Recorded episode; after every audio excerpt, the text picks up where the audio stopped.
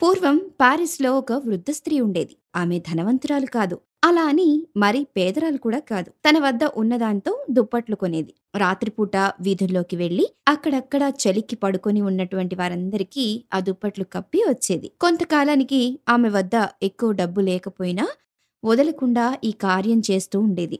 భగవద్ అనుగ్రహం వలన ఆమె చేసే ఈ దానం దినదినము సాగుతూ వచ్చింది.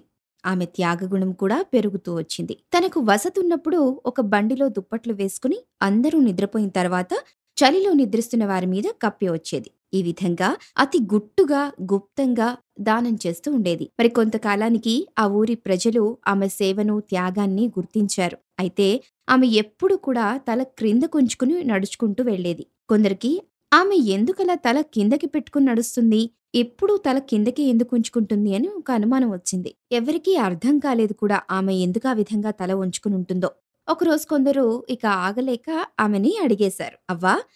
మీరంత త్యాగబుద్ధితో ఇంత మంచి పని చేస్తున్నారు కదా! కానీ మీకెందుకంత సిగ్గు? చక్కగా తలెత్తుకుని తిరగవచ్చు కదా అని ప్రశ్నించారు. మరి అప్పుడు ఆ వృద్ధురాలు ఏం చెప్పింది? నాయనలారా! తల ఎత్తుకుని తిరగడం నాకు అవమానకరంగా ఉంటుంది. ఎందుకంటే భగవంతుడు సహస్ర చేతులతో నాకు ఎన్నో ఇస్తున్నాడు. నేను ఈ ఒక్క చేతితోనే కదా దానం చేస్తున్నాను. ఇది అవమానకరం కాదా? అని సమాధానమిచ్చింది. మరి చూసారా? ఈ రోజుల్లో కూడా ఇలాంటి వారుంటారా? ఉన్న ఒక్క చేతితోటే నేను దానం చేస్తున్నాను. భగవంతుడు నాకు ఎన్నో చేతులతో అన్నీ ఇస్తూ ఉంటే నాకున్నటువంటి ఒక్క చేతితో మాత్రమే నేను దానం చేస్తున్నాను అని ఆ అవ్వ తల దించుకుని సిగ్గుతో ఉందట. మరి ఈ కథ ద్వారా మనం ఏం తెలుసుకున్నామంటే దానం చెయ్యాలి. అది గుప్తంగా చెయ్యాలి. కుడి చేతితో ఇచ్చింది ఎడమ చేతికి కూడా తెలియకూడదు అని చెప్తూ ఉంటారు. మరి దానం అదే విధంగా చెయ్యాలి. ధనముకు దానం వల్లనే కదా సార్థకత.